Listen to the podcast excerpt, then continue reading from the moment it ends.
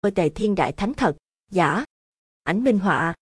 Luận về gốc gác của Tề Thiên Đại Thánh, là fan theo dõi Tây Du Ký lâu năm hẳn ai cũng biết đây là con khỉ được sinh ra từ một tinh phách còn sót lại của nữ oa. Theo tích thần nữ oa dùng thân mình để vá trời, còn gốc gác của lục nhĩ Mỹ Hầu thì dường như đã bị bỏ quên trong những ấn bản truyện Tây Du Ký được chỉnh sửa về sau này. Ở truyện gốc Tây Du Ký, trong trường đoạn trước khi lục nhĩ Mỹ Hầu bị thần Phật thiên tướng tóm gọn, làm bại lộ chân tướng là con khỉ mạo danh tôn ngộ không. Lúc này một vị thần có đạo hạnh cao trong giới đã phán ra bốn khẩu thơ đề cập tới gốc tích của tôn ngộ không. Như vậy trong bối cảnh thực sự của Tây Du Ký không chỉ có hai mà đến tận bốn con khỉ đá gây loạn tam giới chỉ để chứng tỏ mình là tề thiên đại thánh thật. Trong đó cả bốn con khỉ đều được sinh ra từ thần phách nữ oa. Linh minh thạch hầu ở đây chính là tôn ngộ không, xích khao mã hầu được hàng đắc đạo trước cả sự kiện ngộ không phò tá đường tăng đi thiên trúc thỉnh kinh. Thông túy viên hầu vì do chứa lòng ghen ghét với ngộ không nên muôn kiếp chỉ được xếp vào hàng yêu ma tà đạo, không thể quy y. Còn lại con khỉ sau cùng là lục nhĩ Mỹ Hầu có tới tận 6 cái tai, mọi việc trong thiên hạ nó chỉ cần đứng một chỗ là biết được tường tận. Vậy nên khi lục nhĩ Mỹ Hầu và Tôn Ngộ không đi khắp tam giới để tranh luận mình là thật, Tôn Ngộ không chẳng thể nào cải thắng được con khỉ giả mạo kia. Cả lục nhĩ Mỹ Hầu và Tôn Ngộ không đều được sinh ra từ một nơi.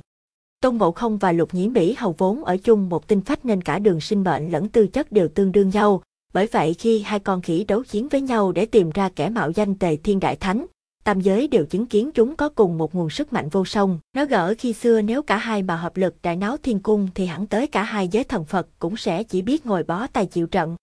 Nghĩ tới điều này nên khi bắt được lục nhĩ Mỹ Hầu, không vị thần tiên nào là không muốn diệt trừ nó, nhưng quả thực nếu hạ sát lục nhĩ Mỹ Hầu thì chắc chắn tề thiên đại thánh cũng sẽ phải chết theo con khỉ hắc đạo này.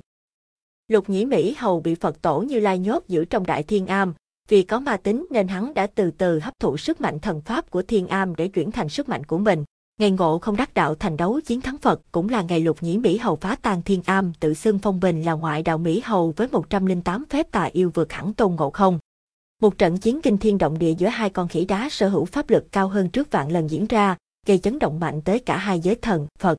Về sau điềm ứng báo đạo cao một thước, mà cao một trượng, ngộ không bị lục nhĩ Mỹ Hầu đã trọng thương pháp lực hao tổn nên phải lui về hoa quả sơn tịnh dưỡng. Sự việc đã gây nên tai biến lớn cho tam giới. Thiên, địa, nhân, ngoại đạo Mỹ Hầu sau khi đánh thắng tôn ngộ không lại càng có giả tâm lớn, muốn tận diện thiên cung, lật đổ thần Phật. Đúng lúc đó tinh phách nữ oa, nữ thần năm xưa hiến lấy thân mình để phá trời hiện về, cho ngộ không biết một điều rằng, muốn khắc chế tận diệt được ngoại đạo Mỹ Hầu đang hoành hành ngang ngược, thiên cơ đã cho hạ giới một người giúp tôn ngộ không. Nữ hoa thần dặn rằng chỉ khi tìm được người này, ngộ không mới có cơ hội đánh bại ngoại đạo Mỹ Hầu, còn nếu để ngoại đạo Mỹ Hầu tìm thấy trước được người này mà hại chết, thì đó cũng sẽ chính là ngày tàn của tam giới.